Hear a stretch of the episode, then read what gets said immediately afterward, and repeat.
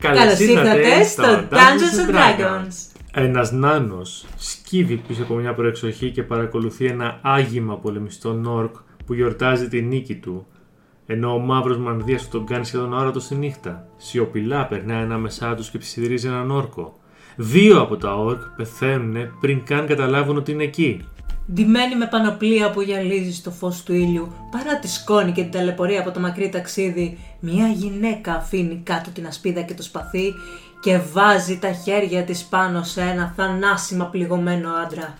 Θεϊκή λάμψη βγαίνει από τα χέρια της και οι πληγές του άντρα κλείνουν, ενώ τα μάτια του ανοίγουν με θαυμασμό. Με τα ασημένια μαλλιά του να λάμπουν σε ένα φως που φωτίζει μόνο αυτόν. Ένα εξωτικό γελάει με έξαψη. Το ακόντιο του λάμπει σαν τα μάτια του καθώς το χώνει ξανά και ξανά και ξανά σε ένα διστραμμένο γίγαντα μέχρι που το φως του εξωτικού υπερνικά το φρικτό σκοτάδι του γίγαντα. Αυτά που μόλις ακούσατε είναι η εισαγωγή Για τους Paladins στο Player's Handbook, το βιβλίο του παίχτη, του Πέμπτης Dungeons and έκδοσης. Dragons της πέμπτης έκδοσης, ναι. Είμαι ο Σπύρος A.K. Δάντης Είμαι η Ευαγγελία, a.k.a. Βέρα. και θα σας πούμε σήμερα για τους Paladins στο podcast μας Διεντολογία που σκοπό του έχει να εισάγει εντελώς αρχάριους παίχτες που θέλουν να μάθουν τον κόσμο του D&D. Έχουμε ήδη πει για fighters, barbarians, monks, δηλαδή μαχητές βάρβαρους μοναχούς, Και ήρθε η ώρα για τους Paladins. οι οποίοι δεν ξέρω αν έχουν μετάφραση στα ελληνικά. Παλαδίνος. Και μετά από ένα γρήγορο ψάξιμο στα λεξικά online είδαμε Για να καταλάβουμε ότι έχω δίκιο. ότι όντως υπάρχει η λέξη παλαδίνος αλλά υπάρχει και η λέξη υπότης που είναι η πιο συχνή μετάφραση. Αν και οι υπότες στο D&D είναι οι fighters, κανονικά οι knights. Ας τους πούμε παλαδίνους λοιπόν, εγώ θα τους λέω paladins. Ε, Paladins. Ναι. Οι Paladins λοιπόν έχουν κάτι πολύ ξεχωριστό συγκριτικά με τους υπόλοιπους ε, Ναι. μαχητές, Έχουν πολεμιστές. κάνει έναν όρκο. Είναι αυτό που καθορίζει νομίζω όλη τους την ύπαρξη. Ναι. Και αυτό που θέλουν οι paladins πάνω απ' όλα είναι δικαιοσύνη. Ε, τη δικιά τους δικαιοσύνη. Ναι. Η δύναμή τους προέρχεται από τον όρκο που έχουν κάνει προς μια θεότητα. Κυρίως προς μια θεότητα, ναι. Κατά τα άλλα είναι κυρίως πολεμιστές. Έχουν την πανοπλία τους, έχουν τα μεγάλα τους όπλα. Νομίζω παίρνουν μεγάλα όπλα. παίρνουν όλα τα απλά και πολεμικά όπλα, Όλα. όλες τις πανοπλίες και όλες τις ασπίδες. Γενικά είναι σαν fighters, απλώς έχουν όπως θα δούμε και κάποιες ιδιότητες, κάποια μαγικά που μπορούν να κάνουν. Π.χ. με το που ξεκινάει ένας paladin, ξεκινάει κατευθείαν με δύο ε, ικανότητες, το Divine Sense, Για η- να βλέπει ποιος είναι κακός και μοχθηρός. τη θεϊκή αντίληψη και το Lay on Hands που είναι σου βάζω χέρι, η μετάφραση. Ναι, σου βάζω χέρι. Τέλος Απλώνω πάντων. το χέρι πάνω σου. Είναι Ναι. ε, το άπλωμα του χεριού. Το, το οποίο είναι. Δεν ακούγεται πολύ δίκαιο και πολύ ευγενικό πάντως και πολύ ευγενές. Ακούγεται πάρα πολύ θρησκευτικό κατά την άποψή μου. Ε, Τέλος πάντων. το θέμα είναι ότι έτσι γίνεται ο healer τη- του πάρτι. Ναι, Είναι άμα αυτό. δεν υπάρχει άλλος healer μπορεί να το χρησιμοποιήσει αυτό. Επίσης ε, παίρνει και κάποια spells που θα δούμε μετά, αλλά πολύ αργά, γι' αυτό θεωρείται δευτερεύον spellcaster, δεν είναι σαν τον μάγο που θα δούμε, τον warlock, τον sorcerer κτλ. Αυτός παίρνει ένα spell level κάθε 4 level. Καθώς είναι fighter, το πιο σημαντικό που, ε, ability που πρέπει να πάρετε είναι το strength, η δύναμη. Και Δεύτερο το καρίσμα. Γιατί όλα τους σχεδόν τα spell related, ό,τι έχει σχέση με μαγικά, γίνονται με το καρίσμα. Έχει να κάνει με το πόσο καλά θα πεις στο Θεό του να τον βοηθήσει. Δεν ξέρω, αλλά και το spell attack, δηλαδή το πόσο ζημιά κάνει το spell και το save, το ζάρι για να σωθείς από το spell και το, τα spells που έχει, όλα παίζουν με το καρίσμα σαν ε, βάση. Οπότε και το Player's Handbook προτείνει το δεύτερο σας σημαντικό σαν ήταν το καρίσμα. Βεβαίως κάποιοι στο ίντερνετ υποστηρίζουν Dexterity ή Wisdom Intelligence. Δεν ξέρω γιατί είναι αρκετά σαφές το Player's Handbook και εγώ έτσι όπως το είδα μου φάνηκε λογικό να πάρει Strength χαρίσμα. Εντάξει, μπορεί να έχει να κάνει και με τα όσους που παίρνεις μετά. Μπορεί, μπορεί. Και για, το, για τον τρόπο που παίζεις μετά στο long play. Ας ξεκινήσουμε όμως από το roleplay. Τι έχει σημασία για να σε ένα παλάτι; Τον όρκο σου. Έχει τι ε, η κινητήριος δύναμη του Paladin είναι από πού προέρχεται, γιατί, γιατί είναι Paladin, γιατί πήρε τους όρκους που πήρε. Ωραία. Αλλά παίρνοντας το βασικό όρκο στο τρίτο επίπεδο, το σημαντικό είναι γιατί θέλει να πάρει τον όρκο, γιατί θέλει να πάρει αυτό το μονοπάτι. Όπως είπες και εσύ, από πού έρχεται και γιατί θέλει να αφοσιωθεί σε κάτι. Πρέπει Ναι. να έχει ένα backstory δυνατό. Οπότε πρέπει να σκεφτείτε καλά ένα λόγο για τον οποίο θέλει να ακολουθήσει ένα μονοπάτι τέτοιο δικαιοσύνης, γιατί έχει την αιμονή με τη δικαιοσύνη. Μου φάγαν τον μπισκότο. Όλη στην πειρά! το τυράκι. Εντάξει, και πρέπει ε, στο backstory του ο- όλη- όλο αυτό να είναι αρκετά δυνατό ώστε να δικαιολογήσει και τον όρκο που θα πάρει έπειτα.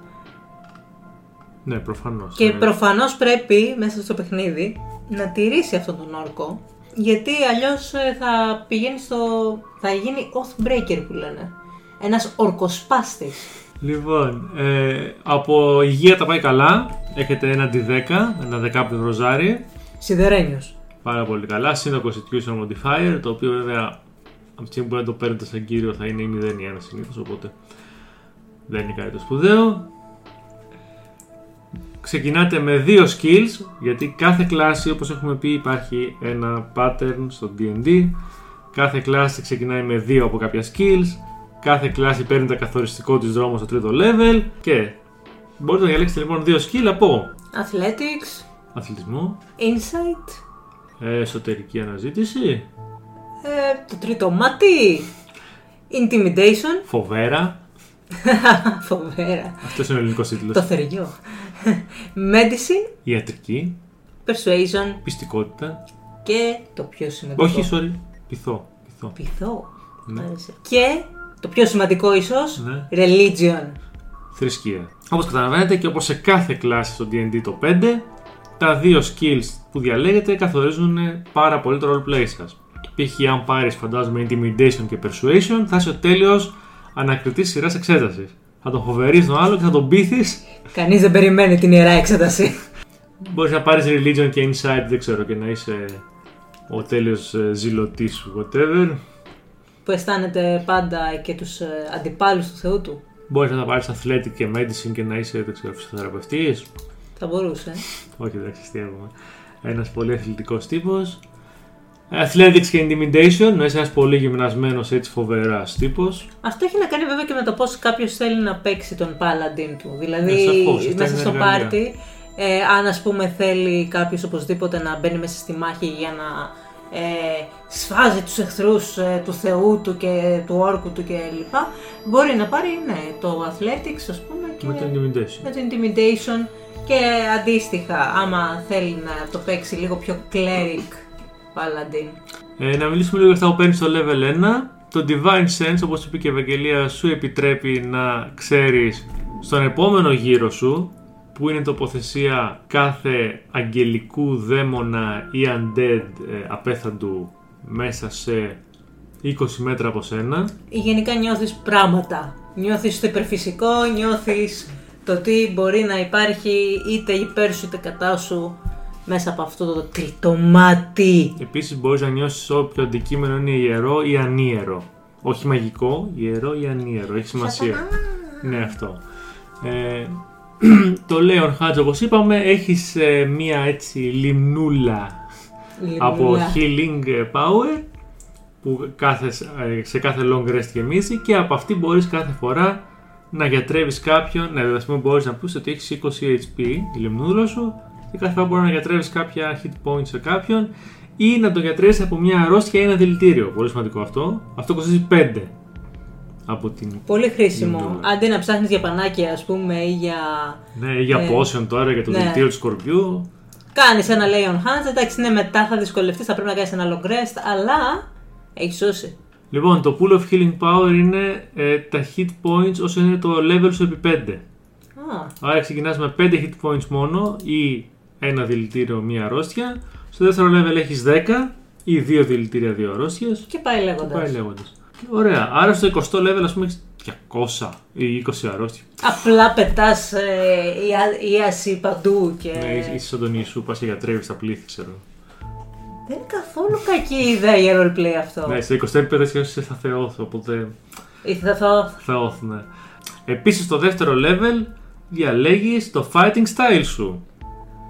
Α, σαν καλός ε, μαχητής. Ναι, επειδή είσαι και πολεμιστής, μαχητής, διαλέγεις αν θα έχεις άμυνα, οπότε έχεις συν ένα bonus στο armor class σου. Αν θα έχεις dueling, Να επιτίθεσαι ουσιαστικά. ναι. Περισσότερα hit points, φαντάζομαι. Παίρνεις και συν damage. 2 στο damage άμα έχεις με λίγο, επ- με λίγο όπλο. Great weapon fighting. Ναι, το οποίο είναι το ίδιο με του πολεμιστή που λέγαμε, ότι όταν φέρεις ένα ή δύο στη ζημιά μπορείς να το ξαναρίξεις. Και υπάρχει και το protection, το οποίο είναι πολύ χαρακτηριστικό νομίζω του Paladin, σαν ε, roleplay feature. Ναι, ότι κα- αν κάποιος επιτεθεί κάποιον που είναι κοντά σου, μπορείς να του κάνεις να έχει disadvantage στην επίθεσή του. Ναι, Αλλά προφανώς αυτό το μόνο αν προστατεύεις. έχεις ασπίδα. Ναι, Γιατί είπατε ότι του πετάς την ασπίδα σου μπροστά και το δυσκολεύεις. ναι. Όπως είπαμε, παίρνεις κάποια μαγικά, γιατί είσαι και δεύτερης κατηγορίας ενός κατώτερου θεού μάγος. Κα, κανένα σεβασμός για τους Paladins. Υπάρχει ένα, ναι, υπάρχει ένα έτσι, table, ένας πίνακας με το πόσα μαγικά μπορείς να έχεις. Π.χ. να πούμε, στο πέμπτο level έχεις 4 πρώτο επίπεδο μαγικά και 2 δεύτερο επίπεδο που τα πρωτοπαίρνεις σε εκείνο το level. Αλλά, τι γίνεται τώρα; Τα- Αυτά μπορείς να προετοιμάσεις για να κάνεις κάτι, δηλαδή, όπως θα πούμε όταν μιλήσουμε για, τα, με- για τη mechanics του παιχνιδιού, το, το πώς είναι ε, τα διάφορα spells, πώς δουλεύουν, τα rest και αυτά. Θα κάνουμε ε, εκτεταμένα podcast γι' αυτό. Ε, όπως θα πούμε τότε λοιπόν, το, τα spells τα οποία μπορείς να ρίξεις πρέπει να τα έχεις προετοιμάσει πρώτα, να τα έχεις διαβάσει. Θέλει διαλογισμό, τι, τα βάζεις στα χαρτάκια. Δεν ξέρω. Τσιτάκι ξέρω Στο, εγώ. στο χέρι, σε Ναι. γράφει όπως στα αγωνίσματα, ξέρω εγώ. «Α, Πού τι Το γράφω σκονάκι, εδώ. τι γράφω εδώ. Α, έχω το... Ας πούμε, α, ναι, εδώ γράφω smite. Ναι, α, ε, smite. Λοιπόν, αυτά που μπορείς να κάνεις prepare λοιπόν είναι όσο είναι το charisma modifier συν το μισό paladin level σου προς τα κάτω. Δηλαδή, αν είσαι πέμπτο level όπως λέγαμε, 5 δια 2, 2,5 προς τα κάτω 2 συν το charisma modifier που άμα το έχεις πάρει σαν, κύρι- σαν δευτερεύον θα είναι η 2 ή 1, 2 μάλλον. Οπότε θα μπορείς να, κάνεις, να προτιμάσεις 4 spell. Αυτά τα 4 μαγικά Τώρα πες μαθηματικά πραγματικά και δεν ε, κουράστηκα. Όχι. Αυτά τα Πολύ 4 δουλειά. μαγικά θα μπορείς να τα χρησιμοποιήσεις 6 φορές. 4 σαν level 1 και 2 σαν level 2. Αυτά δεν λέω άλλα, τα άλλα θα πούμε όταν μιλήσουμε. Ε, τι να κάνουμε, έχει και λίγο μαθηματικά το παιχνίδι. Ακόμα και τόσο που το έχουν κάνει για άτομα για να μην σκέφτονται ιδιαίτερα μαθηματικά και τέτοια. Ε, Έχει κάποια λίγα μαθηματικά. μαθηματικά μένουν ειδικά στις πιο πολύπλοκες κλάσεις. Που να πάμε δηλαδή μετά στο Mage και στο Εντάξει, εκεί Sorcerer που. Είσαι ο nerd όμως. Είσαι ένας sorcerer και ένα, ένας sorcerer και ένας ε, μάγος. Δηλαδή είσαι ένας geek και ένας nerd. Ναι, Και εντάξει, θα πρέπει να είσαι προετοιμασμένος να αντιμετωπίσεις τον κόσμο με την ίδια λογική. Ε, και εδώ σαν Paladin, επειδή παίζεις λίγο στα νερά του μάγου με τα spell, ε, πρέπει λίγο κάποια πράγματα να τα ξέρεις.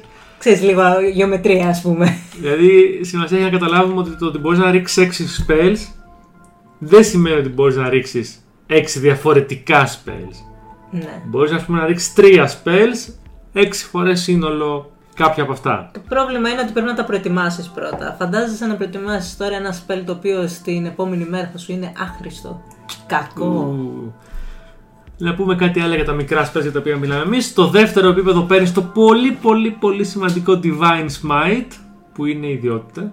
Χρησιμοποιείς ένα spell slot για να το κάνεις. Τι γίνεται τώρα, άμα χτυπάς ένα πλάσμα με μελί όπλο, μπορείς να το χρησιμοποιήσεις για να κάνεις πάρα πάρα πολύ έξτρα ακτινοβολούσα ζημιά. Έτσι λέγεται στα αγγλικά Radiant Damage. Τα διάφορα ζημιών επίσης θα πούμε σε άλλο podcast γιατί είναι, Ναι. ξεφεύγει πολύ, είναι ένα επεισόδιο μόνο του.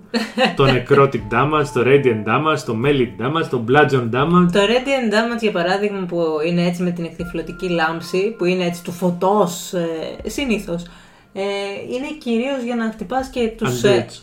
το- τους, α- τους undeads άμα ανάλογα ναι. Κυρίως undead. Πρόσεξε τώρα, αν π.χ. λέει χτυπήσεις έναν undead συγκεκριμένα με πολύ δυνατό τέτοιο, μπορείς να το βαρέσεις με το όπλο και να του κάνεις και 6d8 damage επιπλέον. Δηλαδή το πολύ, μπορείς να το βαρέσεις μέσα μια κάνει το όπλο συν 48 damage. Σκέφτομαι την σκηνή με το Thor που βάζει κάτω το, Το το, όπλο. σφυρί και έχει το σφυρί τον ηλεκτρισμό, αλλά έτσι όπως βαράει το σφυρί, βαράει και έξτρα ηλεκτρισμούς. Από Πλάκα, τον πλάκα, ουρανό. ο- Άρα, μάλλον κάτι τέτοιο Ο είναι. Thor της Marvel είναι παλάτι. Σωστά. Όλα αυτά με Μοιάζει. το Worthy και το Justice και τα. Ναι, μοιάζει πάρα πολύ με Paladin. Θα μπορεί, έχει Θα και τα μπορούσε. μαγικά του με τον ηλεκτρισμό και τα. Ναι. Μοιάζει Χιλ, πολύ χιλ με δεν Smite. κάνει. Χιλ δεν κάνει, αλλά εντάξει. Εντάξει, είναι θεούλης, γι' αυτό. Είναι ίδιος θεός, ναι. Είναι παλάτι θεός. και το χαρακτηριστικό της κλάσης, καθώς δεν θα μιλήσουμε για όλα τα διάφορα builds που είναι σε πιο μεγάλα επίπεδα. Το μεγάλο χαρακτηριστικό της κλάσης είναι οι όρκοι που παίρνεις. Ναι. Έχεις τους όρκους σου, οι οποίοι έρχονται Όπως- αργότερα. Σε ποιο level έρχονται; Στο τρίτο, πάντα στο τρίτο. Τρίτο Ως- level. όλα τα χαρακτηριστικά που σου καθορίζουν την πορεία σου σε όλες τις κλάσεις είναι στο τρίτο level. Οι μοναχοί είχαν τα, τις μοναστικές παραδόσεις, οι Barbarians είχαν το τι θα γίνουν, θα γίνουν τότε το, Barbarians. το ή- μονοπάτι τους. το μονοπάτι του Barbarian και εδώ έχουμε τους όρκους.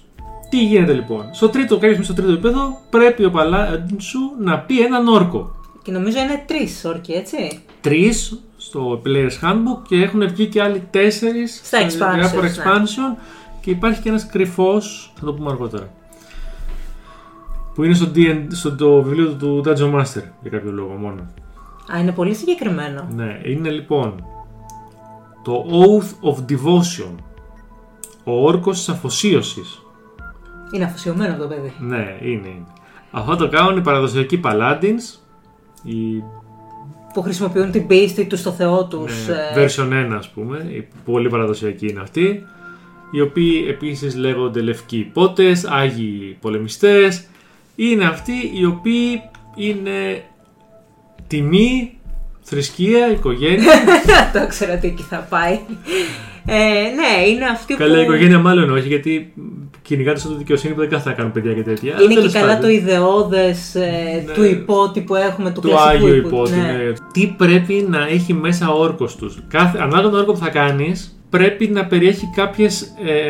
όχι εκφράσεις, κάποια νοήματα μέσα. Θα πρέπει να το γράψεις δηλαδή. Ναι, ναι, θα πρέπει να το γράψεις και να το πεις από ό,τι λέει το Player's Φαντάζεσαι, Handbook. εικόνα Σου του- έχει, ένα, σου έχει παραδείγματα. Μπορείς να βάλεις έτοιμες προτάσεις στο βιβλίο. Α, Αλλά σημασία έχει να καλύψεις για κάθε όρκο κάποιες έννοιες.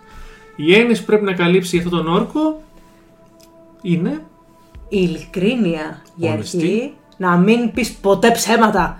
Και ό,τι θα λες είναι υπόσχεση. Έχουμε το θάρρος. Το τρίτο είναι η συμπόνια. Compassion, Η τιμή. honor, Το καθήκον.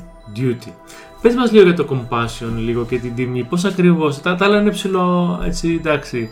Το καθήκον, το κουράγιο, η, η ειλικρίνεια είναι, αλλά η, συ- Η συμπόνια λογικά είναι ότι όταν βλέπεις κάποιον να χρειάζεται βοήθεια πρέπει οπωσδήποτε να τον βοηθήσεις. Βοηθάς τους αδύναμους, αυτούς που σε χρειάζονται.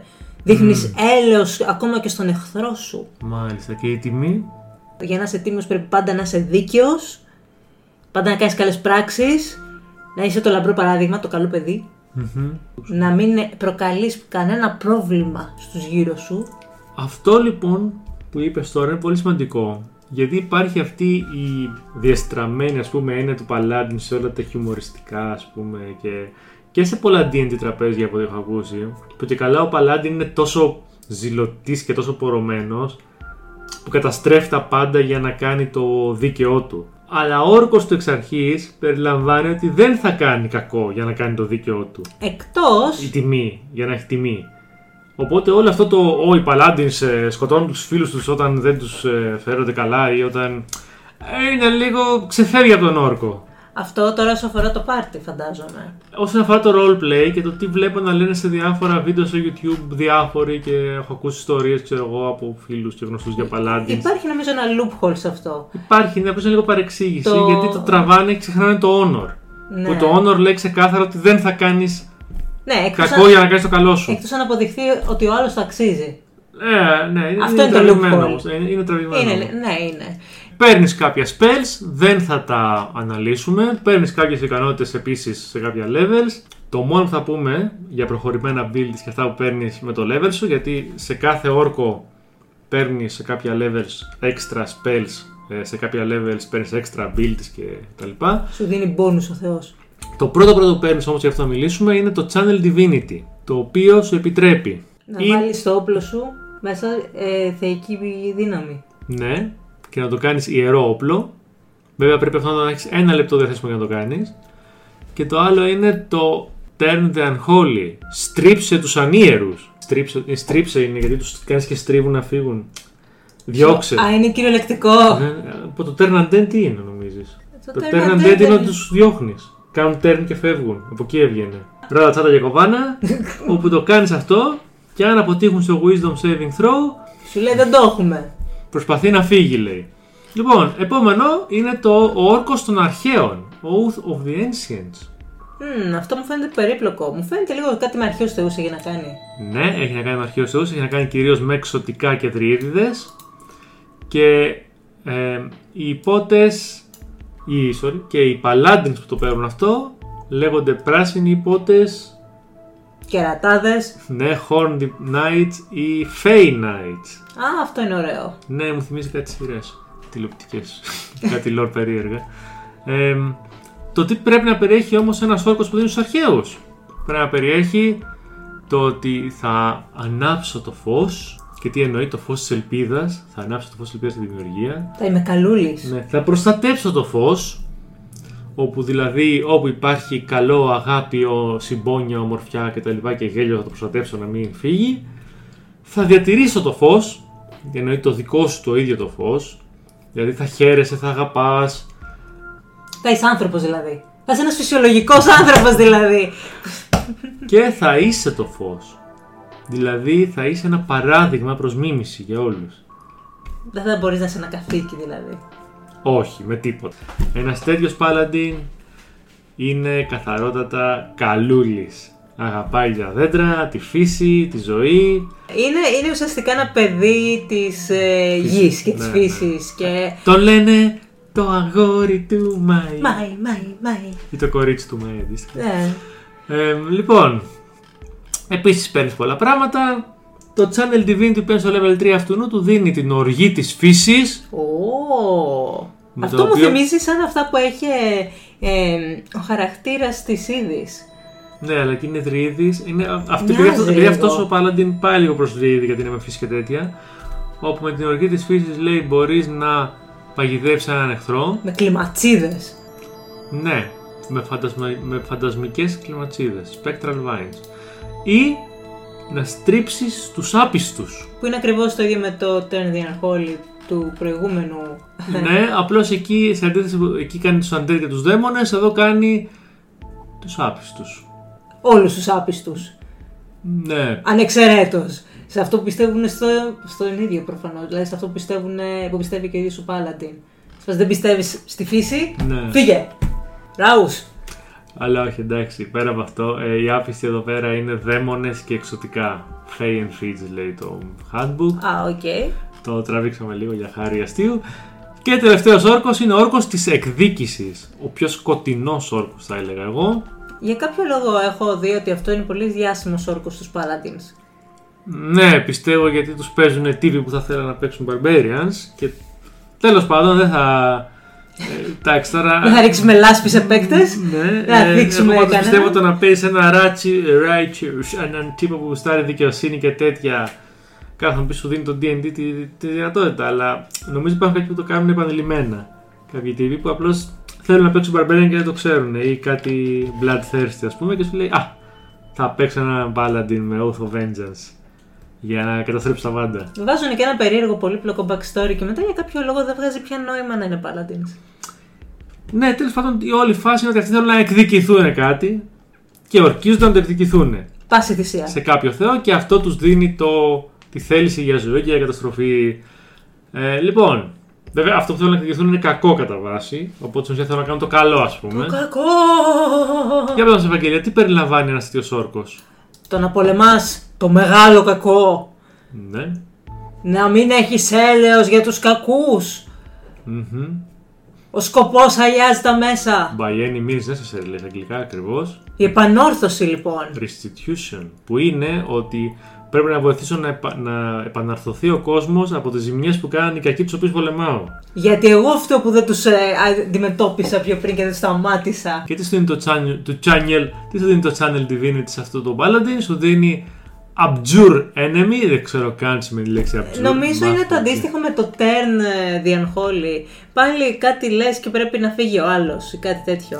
Ναι, αλλά το κάνεις μόνο σε ένα συγκεκριμένο εχθρό, ανεξάρτητα αν είναι δαίμονας, αν είναι εξωτικό, αν είναι undead. Απλά το κοιτάς περίεργα και φεύγει. Ε, όχι, βασικά πρέπει να σε όλα αυτά δείχνεις το holy symbol σου και λες μια προσευχή. Δεν, δεν το κοιτάς. Κοιτώντα τον περίεργα. Δεν το λέει, αλλά φαντάζομαι είναι μπορείς να το κοιτάξεις περίεργα μα. και, Αυτό σίγουρα θα σε κοιτάει περίεργα όταν σηκώνεις το σύμβολο. Και ο όρκος εχθρότητας, Vow of Enmity, κερδίζει advantage στα rolls σου απέναντι σε αυτό το πλάσμα το οποίο βάζει στόχο. Εντάξει. Οκ. Εσένα, εσένα με βλέπεις, ναι, σε βλέπω. Εδώ, έρχομαι, έρχομαι. Κάπως έτσι. Ναι, και εδώ πρέπει να πω ότι στο 20ο επίπεδο μπορείς να μεταμορφωθείς σε άγγελο εκδικητή. Δηλαδή, οκ, δεν περιγράφω άλλο. Γεια σας. Μιχαήλα Άγγελος. Θα έρθει ο καλεσμένος να μας πει λίγα περισσότερα για τους Paladin. Οπότε ας υποδεχτούμε την καλεσμένη μας αυτή τη φορά που είναι ειδική στους Paladins, τουλάχιστον περισσότερο από μας, η Αθηνά ή αλλιώς Ανάσα. Hey! Πώς να σας πω τα βασικότερα πράγματα για την κλάση. Smite. Αυτό. Οκ, Smite. γεια σας. Αυτό ήταν το επεισόδιο, γεια σας. Τα λέμε την επόμενη φορά. Smite. Αλήθεια, τι παίζει με το Smite; Ε, γιατί ο- οι Paladin έχουν Smite. Και έχουν Smite, Thunderous Smite, ε, περίεργο Smite, ε, Divine Smite. Όλες οι κλάσεις έχουν το κάτι της τους. Ας πούμε, ο...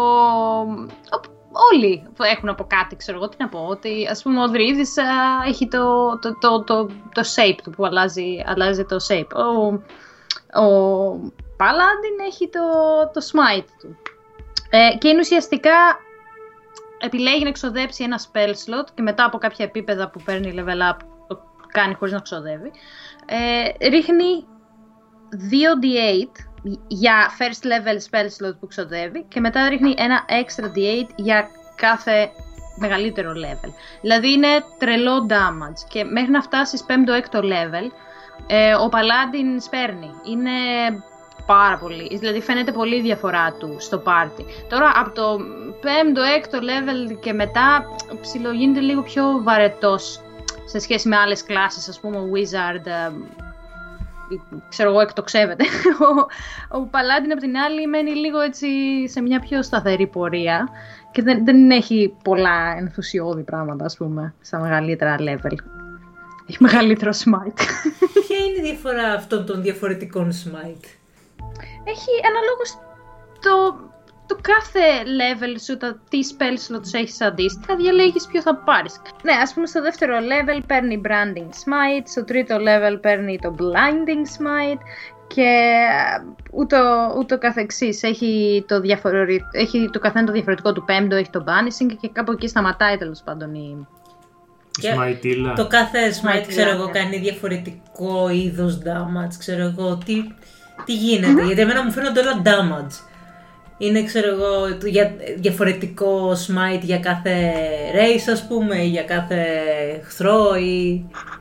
Ε, το smite πρώτον είναι πόσα extra damage θα κάνεις, πόσα extra d8 θα ρίξεις, το, σε τι level το κάνεις.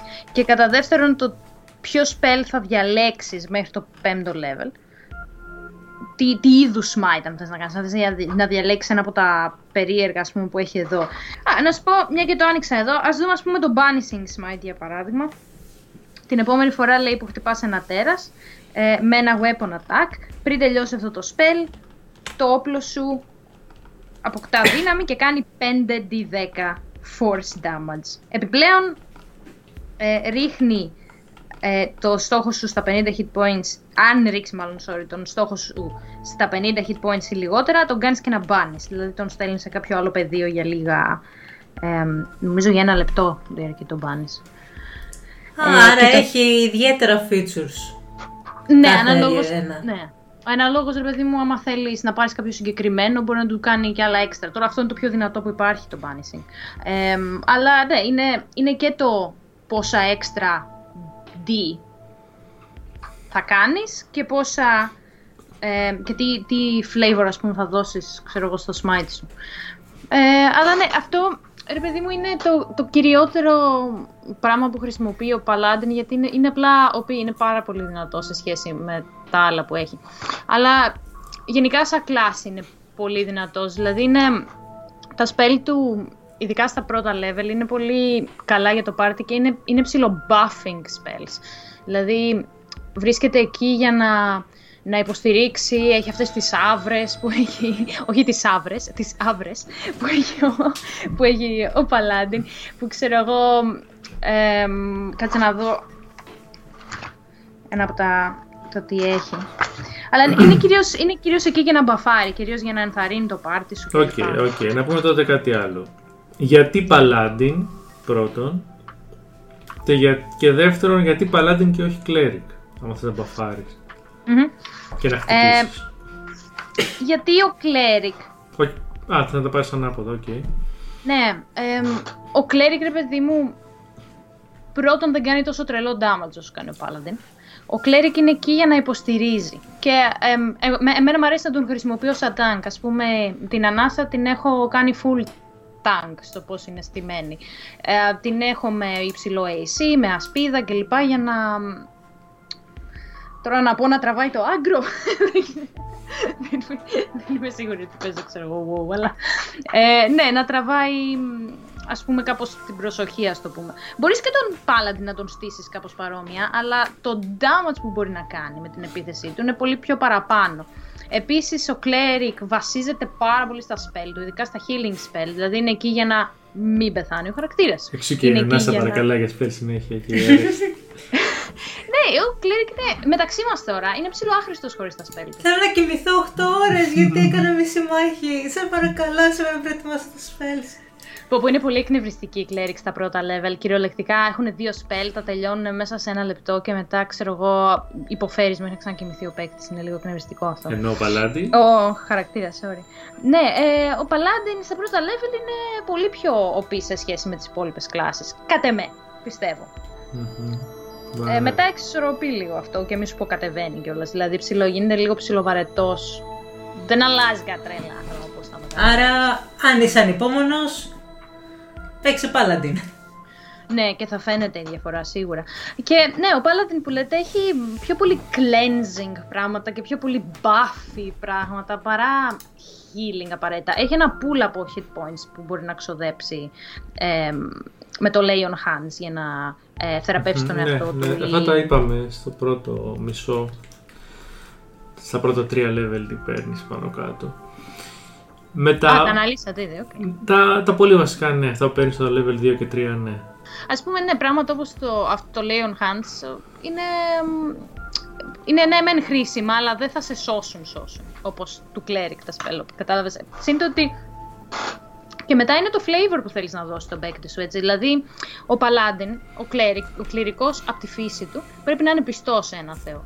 Ο Paladin, εγώ πιστεύω, ότι δεν είναι απαραίτητα να είναι πιστός. Δηλαδή, χρειάζεται απλά να δώσει τον όρκο του. Αρκα, α- αρκεί να ορκιστεί κάπου, σε μια θεία, ας πούμε, σε ένα θείο στόχο, σε μια. Μπορεί να πάρει, θέλω να πω, και Oath of Vengeance και απλά να θέλει να, να, να σκοτώσει πάρα πολύ κάποιον. Και δεν χρειάζεται να είναι αυτός ο πυλώνας της α, πίστης. Και κάτι λέγαμε για το Oath of Vengeance. Ναι. Ναι, αυτό είναι πολύ μπάντα. Και υπάρχουν και άλλα μπάντα flavors που μπορείς να, να δώσεις στον Paladin για να μην είναι τόσο βαρετούλης. ναι, υπάρχουν, είδαμε κάποια άλλα τέσσερα oaths που έχουν βάλει στα expansions, αν εννοείς αυτά. ναι, να σου πω ποιο είναι το αγαπημένο μου από τα expansion. Εμ, πήρα το Tassa, το Tassa's Cauldron of Everything. Και εκεί έχει ένα. Αχ, πώς το λέει. Oath of, the, Oath of the Watchers, νομίζω το λέει κάπως έτσι. Που ρε παιδί μου, αν θέλεις να παίξεις κθουλο τέτοιο campaign, ε, ουσιαστικά ο Paladin σου είναι εκεί για να προσέξει να μην μπουν ε, παράξενες δυνάμεις στον κόσμο από άλλα πεδία ύπαρξη, ξέρω εγώ. Και έχει, έχει πλάκα αυτό και- σαν θέμα και κοίταγα και τα spell του και ήταν ε, αρκετά ενδιαφέροντα. Είναι καλούλη, ξέρεις, όπως και το Oath of the Ancients είναι καλό. Ναι, είναι κάτι Αλλά- αντίστοιχο. Ναι, δεν είναι να τρελαίνεσαι, αλλά είναι καλό. Είναι έτσι, δηλαδή είναι πιο πολύ για το fluff, αλλά είναι ωραίο τέλος πάντων. Τριχάγκερς. Μιλώντας για oaths, εσύ ποιο oaths προτιμάς, ας πούμε, σαν παλάτι να παίρνεις και γιατί; Μμμ. Ε, ναι, είναι δύσκολη η ερώτηση λοιπόν. Γιατί α, δεν είμαι power gamer. Δηλαδή, δεν, όταν έχω το concept ενός χαρακτήρα στο νου μου, δεν θα σκεφτώ ότι θα πάρω αυτό που θα μου δώσει το πιο πολύ damage, θα πάρω αυτό που θα μου δώσει το πιο πολύ whatever. Θα σκεφτώ το concept του χαρακτήρα προσωπικά πρώτα. Θα σκεφτώ, ok, ποιος είμαι, γιατί είμαι έτσι, τι, τι στόχο έχω και τι ωραίο ε, περίβλημα μπορώ να δώσω στο χαρακτήρα μου κτλ. Και μετά θα σκεφτώ πρώτα ένα cool concept και μετά θα δω α, πώς μπορώ να το κάνω αυτό μέσα από τους κανόνες. Δηλαδή, εντάξει, όλοι οι παλάντιν έχουν και τη φάση τους, μωρέ. Δεν μπορώ να σου πω ότι κάτι συγκεκριμένο, ξέρω εγώ, είναι χάλια. Π.χ. μπορώ να σκεφτώ έναν τέλειο τύπο, ο οποίος, τι να πω, μπορεί να μεγάλωσε, ξέρω εγώ, μέσα σε ένα κύκλο δρυίδων και να πήρε έναν όρκο αφού καταστράφηκε, ξέρω εγώ, το καταφύγιό τους και ε, δεν ξέρω, κάποιοι μπήκαν και το κάψανε ή whatever και ορκίστηκε να προστατεύει, ας πούμε, τις uh, ιερές αυτές περιοχές και να σκεφτώ τέλος πάντων κάτι πάρα πολύ γαμάτο. Τώρα αυτό Άρα, μου Oath of the Ναι, και να πω, α, Oath of the Ancients. Ή μπορώ να πω ότι είμαι Άρα ένας... εσύ διαλέγεις τον όρκο με βάση το roleplay σου, δεν διαλέγεις το roleplay σου με βάση τον όρκο που θες να ναι. πάρεις. Ναι. Οκ, okay, εμένα μου ακούγεται πολύ υγιή η προσέγγιση. Ναι, ε, ελπίζω, τουλάχιστον αυτό κάνω εγώ. Ε, τώρα, απ' την άλλη, εντάξει, τα πολύ δυνατά είναι... Αν θες να κάνεις damage είναι το Oath of Vengeance, αν θες να κάνεις... Και τα τρία βασικά είναι το Ancient, το Vengeance και το πολύ κλασικό. Ε, Devotion. Devotion, μπράβο. Το Devotion, ας πούμε, είναι πιο buffy Oath, ας πούμε.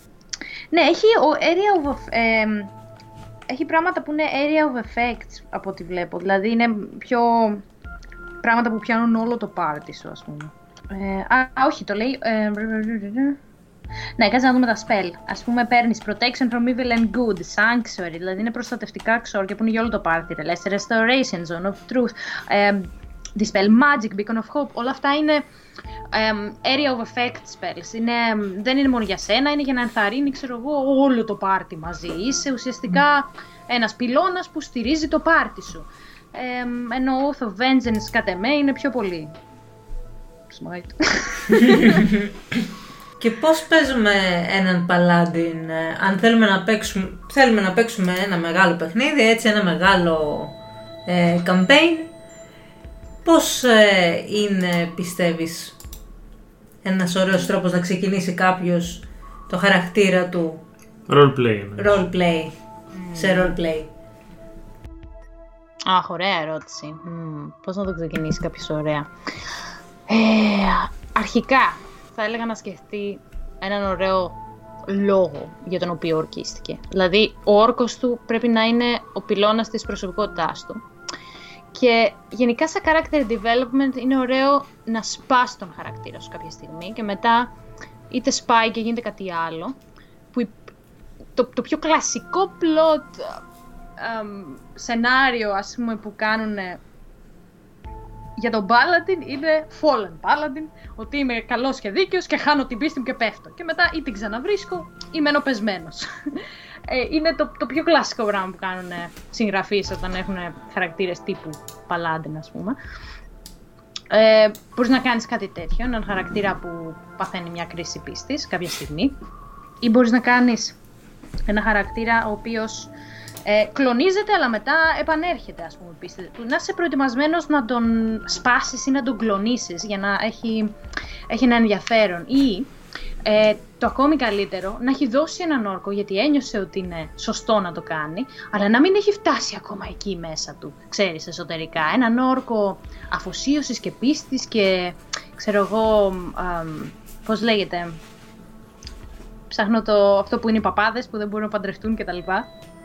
Stability, αγνότητας. Ναι, έναν όρκο αγνότητας, ας πούμε, αλλά στην ουσία ο χαρακτήρας σου να είναι μπεκρής. Δηλαδή η ψυχή του να μην το θέλει, ξέρεις, να είναι κάπηλο, να θέλει να τρέχει σε, σε πορνεία και σε. Ναι, αυτό σημαίνει πως θα γίνει Oathbreaker όμως με τη μία.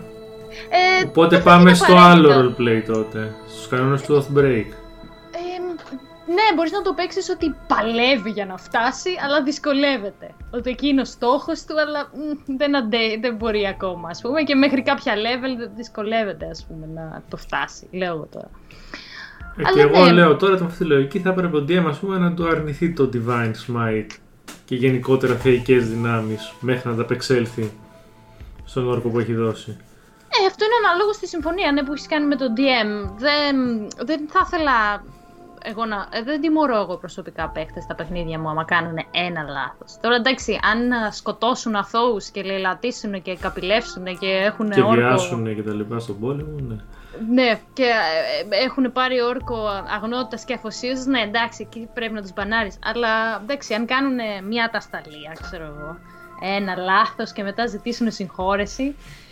Ε, εντάξει. Φαντάζομαι Άρα- εξαρτάται και σε ποιον θεό έχεις πάρει το... θα- Κάποιοι θα είναι πιο αυστηροί λογικά, κάποιοι θα είναι πιο light. Ε, ναι, μπορείς να πάρεις και σε έναν. α, Μπορεί Α. να πάρεις και σε έναν θεό της, α, μ, του πολέμου, ξέρω εγώ, που και χέστηκε αυτός ο θεός. Έλα αγόρι μου, έλα, σφάξε και μαχαίρωσε και βίαστε, πήγαινε εκεί, πήγαινε εκεί. Επίσης, επίσης, μπορείς να είσαι παλάντιν και να μην απαιρετεί κάποιο θεό. Να μπορείς να είσαι άπιστος. Και, να, και απλά να έχεις δώσει υπόσχεση στον εαυτό σου ότι θα πάρεις εκδίκηση σε αυτόν που σκότωσε τον πατέρα σου, whatever. Ή σε αυτόν που, που ε, μπήκε μέσα στο βασίλειό σου και υποδούλωσε τους ανθρώπους σου. Και, Και εσύ είσαι plot απλά ένα twist. κτυπό. Αυτός Ε, είναι είσαι- ο πατέρας σου. Ω. Τον, τον, τον. Τώρα το συνειδητοποίησα. Ο John Wick είναι παλάντιν. Τέλειο αυτό να κάνεις. Έχει oath of vengeance για το σκυλί του. Τέλειο αυτό να κάνεις ένα χαρακτήρα που παίρνει Oath of Vengeance απέναντι σε ένα ε, μέλος της οικογένειάς του και ξέρω εγώ, απ' τη μία να παλεύει. Ε, είναι ωραίο αυτό να του βάλεις και ένα contradiction, ξέρω εγώ, κάτι που. Ε, απ' τη μία είναι ο στόχος του και το oath του, αλλά απ' την άλλη είναι εντελώς ανήθικο, ξέρεις. Τύπου, ο αδερφός μου πρόδωσε το βασίλειό μου. Εγώ έχω πάρει έναν όρκο να προστατέψω το βασίλειό μου. Σκοτώνω τον αδερφό μου. Είναι ανήθικο όμως να τον σκοτώσω. Ξέρεις, να του βάλεις ρε παιδί μου ένα τέτοιο διληματάκι π.χ. και του δημιουργεί ενδιαφέρον. Και μετά είναι ότι άντε και εκπλήρωσες το στόχο σου, ε, να βρεις και κάτι που θα προχωρήσει ακόμη πιο πολύ το χαρακτήρα στον επόμενο στόχο του, ας πούμε. Αυτά.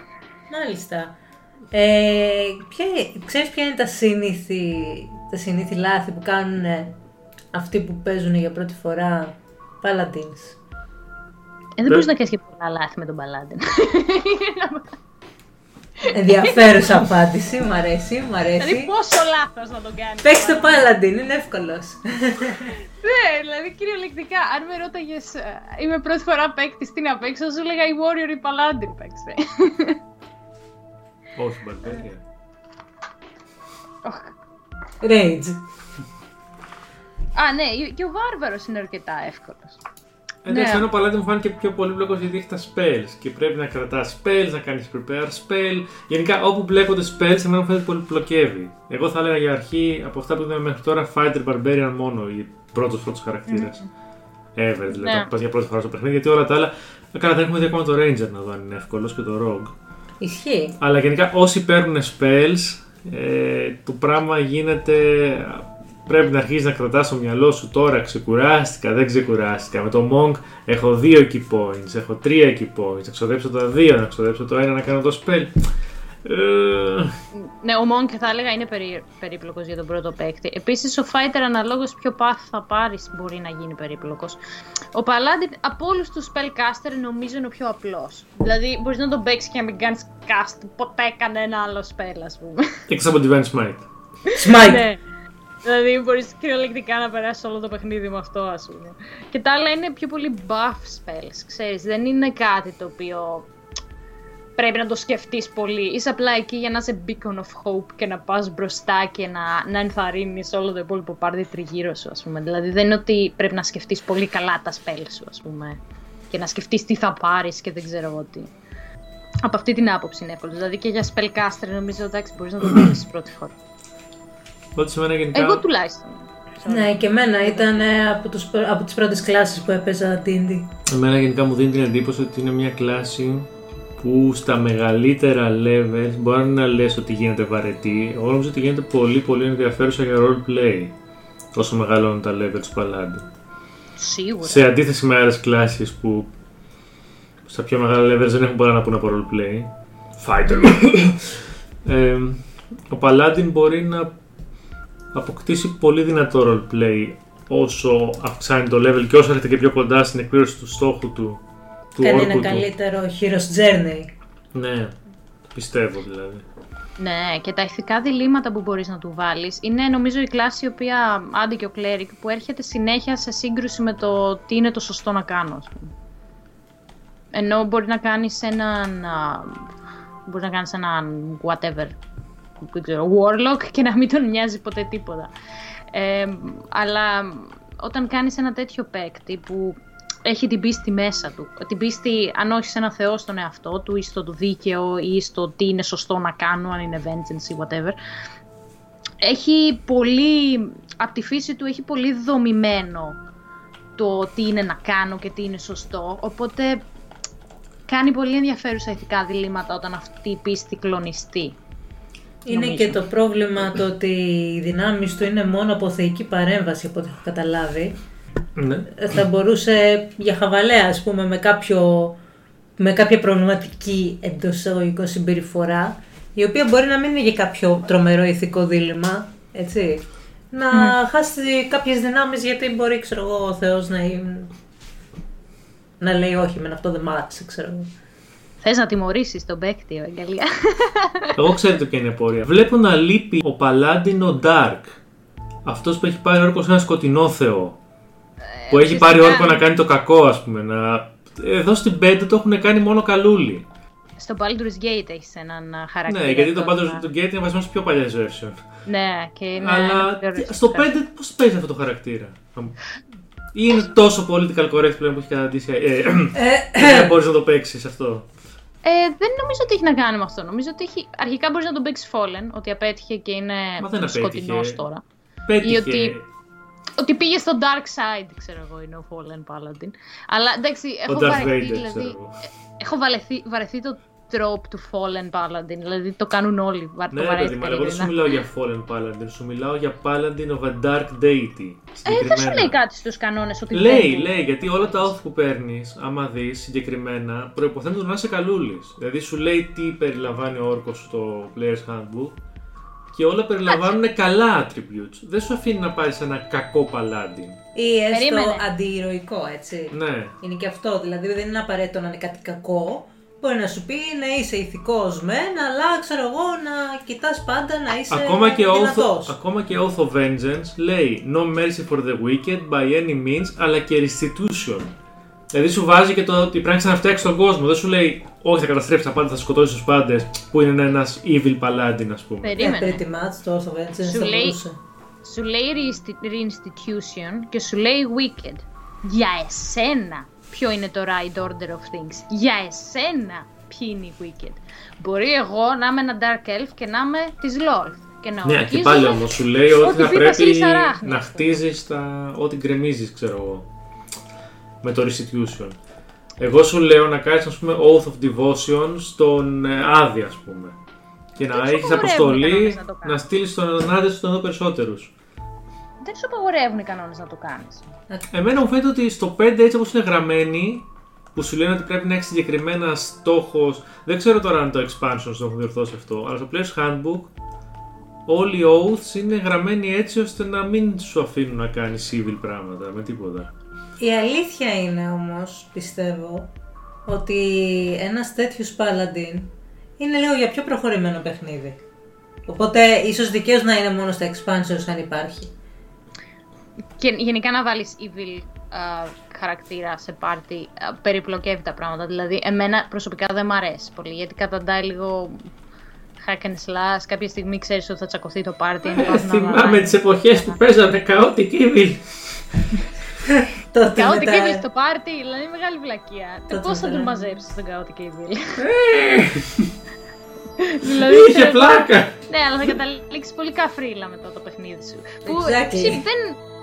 No shame, έτσι. Μπορείς να κάνεις τέτοιο παιχνίδι. Ε, Εμένα προσωπικά δεν με ενδιαφέρουν. ε. Επίσης, να πω κάτι για αυτό που η Ευαγγελία πριν που δεν απαντήσαμε. Ένα πιστεύω πολύ συγκεκριμένο λάθος που μπορεί να κάνει κάποιος που θέλει να παίξει Paladin και νομίζω είναι το πιο. Γιατί και από τη version 1 γινόταν αυτό. Το πιο βασικό λάθος ever είναι να πας να παίξεις Paladin με το ζόρι σε ένα πάρτι που δεν κολλάει. ας πούμε που οι χαρακτήρες είναι όλοι κακοί. Είναι rogues, είναι thieves. Α, thieves δεν υπάρχει στην καινούργια version. Παλιά υπήρχε. Ε, Rogues. Ναι, είναι warlocks και εσύ να θες να παίξεις παλάτι με το ζόρι. Ε, δεν θα κόλλει αυτό το πάρτι. Στα τρία level θα τσακωθείτε. Δεν παίζει. Θα σα ναι, είναι σπάσετε. δύσκολο. Ναι, Αυτό είναι πιστεύω είναι το δύσκολο. μεγαλύτερο λάθος. Πρέπει να παίξεις παλάτι σε ένα πάρτι και σε ένα storyline που να το υποστηρίζει. Όχι με το ζόρι θέλω να παίξω παλάτι και ο Άρα- δίπλα και οι άλλοι δύο να είναι warlocks, ας πούμε. Άρα ένα πολύ ε, συχνό λάθος λες είναι το ότι δεν, ε, δεν μπορεί να κα- καταλάβει ουσιαστικά κάποιος πότε να παίξει έναν παλάντιν. Ναι, αυτό. Ξέρεις κάτι, φίλε, παίξε fighter. Άμα οι άλλοι είναι κακοί. Όχι, ρε. θέλω παλάντιν. Όχι! Βρες ένα πάρτι με το οποίο θα παίξεις paladin και θα κολλήσετε και θα κάνετε ένα ωραίο quest. Πολλά ωραία quest, μάλλον, όχι μόνο ένα. Μην παίξεις με το ζόρι paladin μόνο και μόνο για να παίξεις και να, γαμ- και να οδηγήσεις τα πάντα στην καταστροφή. Κοίτα, ε, εξαρτάται, εδώ είναι αυτό που λες, α, που έχουμε πει και σε podcast το παλιότερα, η συνεννόηση μεταξύ DM, παίκτη, να το σέβεσαι... session zero που ο έλεγες. ένας- Ναι, ένας σέβεται μπράβο, ένας τι επιθυμίες του άλλου. Δηλαδή, όταν εγώ είμαι DM και έρθω και πω στους άλλους, ε, εντάξει, παιδιά, θα παίξουμε ένα campaign το οποίο θα είναι. Ε, να πετάξω σπόντα και για το one shot που θέλω να κάνουμε. Ε, ξέρω εγώ, α, θα είναι σε dark setting. Θα είναι μαύρη κωμωδία, ξέρω εγώ το setting. Θα είναι κάτι τέτοιο. Ε, θα μου πεις Ναι. μαύρη κωμωδία, ναι, μπορεί να ταιριάζει να βάλεις ένα χαζό χαρακτήρα και να κάνει αντίθεση, οκ.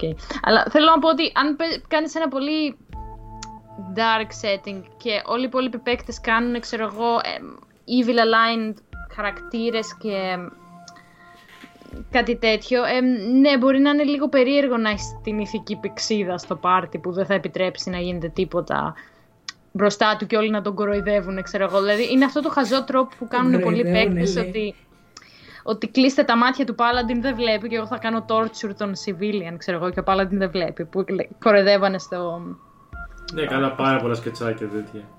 Ναι, εμ, έρχεται και η συνεννόηση με το πάρτι σου μετά. Δηλαδή, γιατί είναι εκεί; Μήπως είναι παιδική φίλη με το Rogue και προσπαθεί να τον φέρει στον ίσιο δρόμο, π.χ.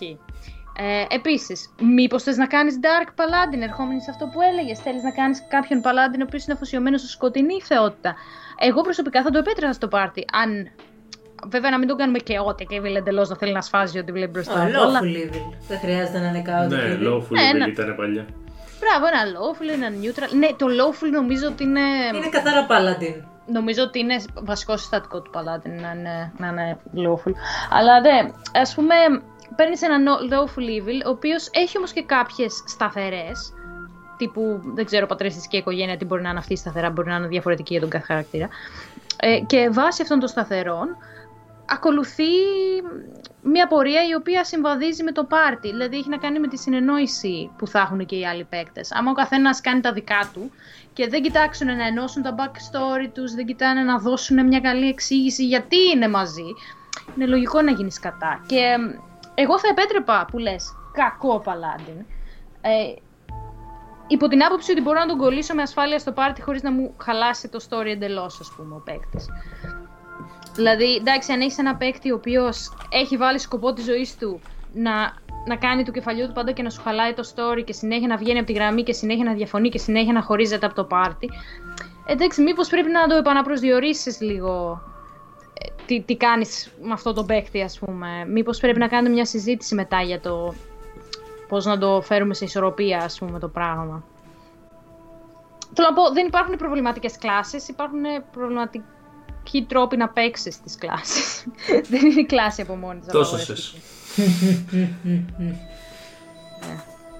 Οκ. Πάνω απ' όλα είμαστε politically correct. Κάποιοι από εσάς. Οκ, λοιπόν, νομίζω ότι το υπερκαλύψαμε το θέμα του Paladin. Παίξτε paladin. Smite. Smite. Α, το μόνο που ξέχασα να πω, ρε παιδί μου, για τα. Ε, πού θα βάλεις τα. ε, Τα μπήκε τα στατιστικά σου, ναι. Ε, ας πούμε, πριν τον φτιάξεις, να σκεφτείς, θα τον παίξεις πολύ επιθετικό, ας πούμε, βάλτε τα όλα στο strength. Και constitution που είναι εντάξει, είναι πάντα σημαντικό. Ε, αλλά αν θες να ρίξεις και κανένα spell, βάλτε και λίγο charisma, ρε παιδί μου, γιατί ρίχνει με charisma αυτά. Μμμ. Οκ, λοιπόν. Ε, αφού είσαι εδώ Αθηνά, πες το εσύ, γιατί κάθε φορά το λέω εγώ. Εντάξει λοιπόν, να παίζετε D&D κάνει καλό. και επίσης να παίζετε Paladin κάνει τον καλό. Πήγαινε τέλεια. Είναι πολύ παρεξηγημένη η κλάση ρε γαμώτο οι Paladin. Είναι πάρα πολύ ωραίοι άμα τους παίξεις έτσι με, με λίγο χαρακτήρα και δεν τους κάνεις ρομπότ. Είναι πολύ ωραίοι. Μπορείς να τους κάνεις και για ρομπότ και να έχουν πάλι ενδιαφέρον. Αλλά αυτό τώρα είναι και λίγο πιο advanced. Ναι, ε, Οκ. είναι παρεξηγημένοι και είναι ωραίοι τέλος πάντων. Στο επόμενο, Rangers. Ή Rogues. Τι προτιμάτε; Rogues, οκ. Στο επόμενο Rogues. Γεια σας. Γεια σας. Γεια σας!